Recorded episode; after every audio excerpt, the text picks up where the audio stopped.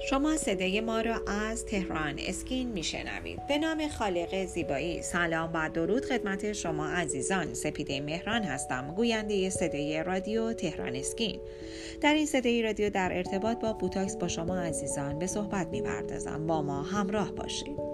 در ابتدا در ارتباط با سم بوتولینوم صحبت خواهیم کرد که ماده ای که بیش از یک قرن شناخته شده و بیش از 50 سال جهت اهداف پزشکی مورد استفاده قرار می‌گیره. کاربردهای اولیه اون برای تنبلی چشم و عدم توانایی در حرکت پلکا به روش های خاص بوده. در سال 2002 هم بوتاکس به منظور بهبود و رفع خطوط اخم در ناحیه بین دو چشم برای پیشانی تصویب شد و بر اساس برآورد های داده های تأمین شده از سوی شرکت آلرگان از آن زمان تا کنون بیش از 11 میلیون بیمار با موفقیت درمان شدند.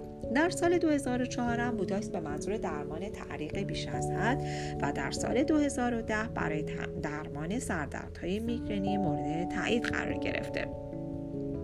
یه تصور غلط رایج این هستش که بوتاکس در واقع عضلات صورت رو فلج می‌کنه. اگرچه این امر می‌تونه با شدید بودن مقدار بوتاکس اتفاق بیفته اما اکثر پزشکان در تلاشن که تنها مقداری که به بیمار امکان میده فعالیت محدودی داشته باشه تزریق بشه.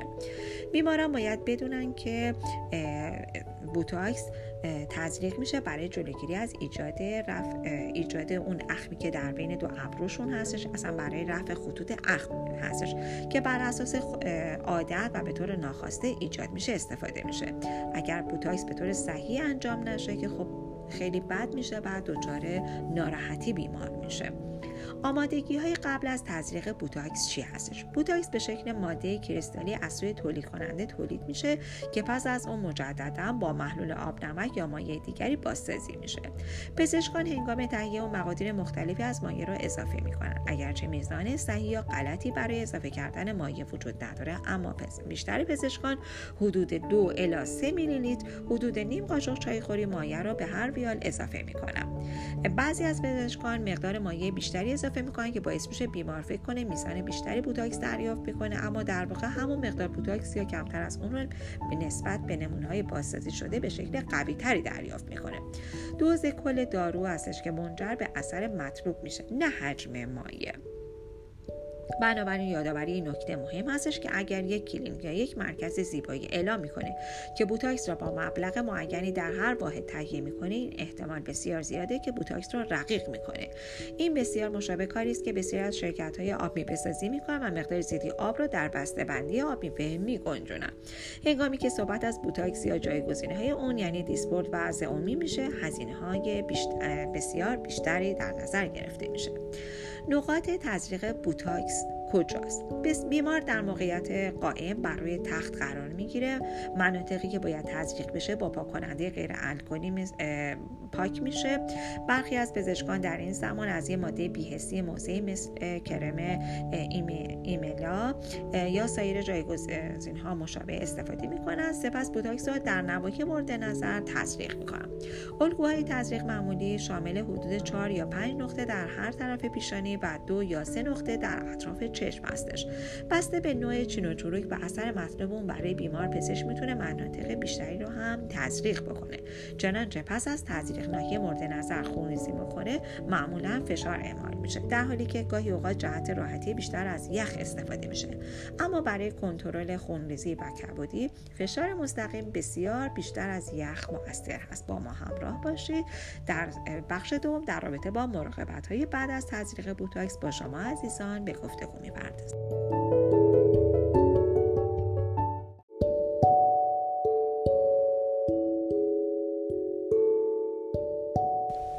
اگر خواهان زیبایی هستید و تمایل دارید با بروزترین و جدیدترین روش ها و همچنین مطالب ارزنده در حیطه زیبایی آشنا شوید با وبسایت تهران اسکین مرجع تخصصی و اطلاع رسانی پوست مو لیزر و زیبایی کشور همراه باشید.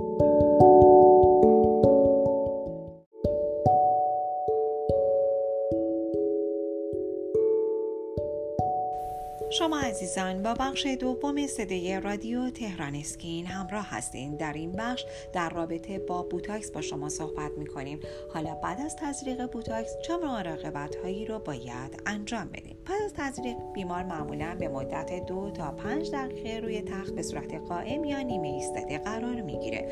تا پزشک مطمئن بشه که بیمار پس از انجام پروسه حال خوبی داره. پس از اون بیمار باید دو تا چهار ساعت از دراز کشیدن خودداری کنه.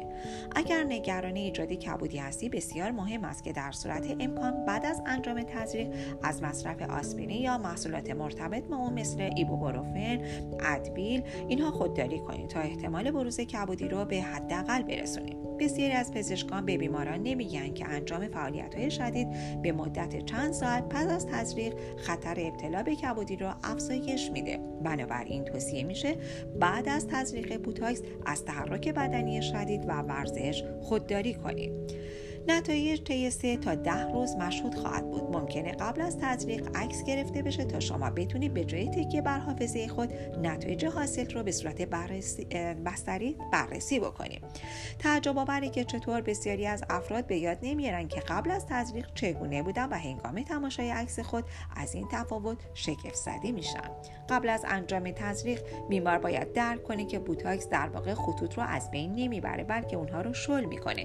این بدان معنی هستش که خطوط عمیقتر کمرنگتر میشن و خطوط سطحی تقریبا از بین میرن. این رو میشه به عمل بخار شدن چین و چروک های لباس پس از اتو کردن تشبیه کرد. ممکنه لازم باشه که بیمار به روش های بیشتری مثل استفاده از مواد پرکننده که همون فیلر هست نیاز داشته باشه تا چین و چروک هایی که اکنون توسط بوتاکس ریلکس شدن برطرف بشه. علاوه بر این ممکنه که دو یا سه جلسه تزریق بوتاکس برای درمان چین و چروک های عمیقتر لازم باشه. خطوط ناحیه بین چشم ها منطقه مطلوبی هستش برای استفاده بوتاکس به همراه فیلر. چرا که این چین و چروک های ترمیم شده همیشه به تنهایی به درمان بوتاکس جواب نمیدن. در مورد استفاده از پرکننده در این منطقه اختلاف نظر وجود داره چرا که ممکنه باعث انصداد رگها یا شریان ها بشه و موجب خونریزی و ایجاد اسکار در این منطقه بشه. حالا شاید برای شما این سوال پیش بیاد که آیا بوتاکس خطر داره؟ خطرات تزریق بسیار جزئیه و خطرات اصلی شامل سردرد درد و علائم شبه آنفولانزاست. در موارد نادر ممکنه که افتادگی در پلک یا نواحی اطراف ابرو به وجود بیاد. متخصص زیبایی حتما باید قبل از تزریق پلک بیمار را ارزیابی کنه زیرا ممکنه که بیمار در صورت داشتن پلک بسیار افتاده کاندید خوبی برای تزریق بوتاکس نباشه. پیامدها به طور معمول بسیار جزئی هستند و با گذشت زمان برطرف میشن. از شما عزیزان می‌خوام که به وبسایت تخصصی تهران اسکین مراجعه کنید تا از بروزترین اطلاعات در حیطه زیبایی با خبر باشید. راز زیبایی و جوانی خودتون رو با تهران اسکین تجربه کنید.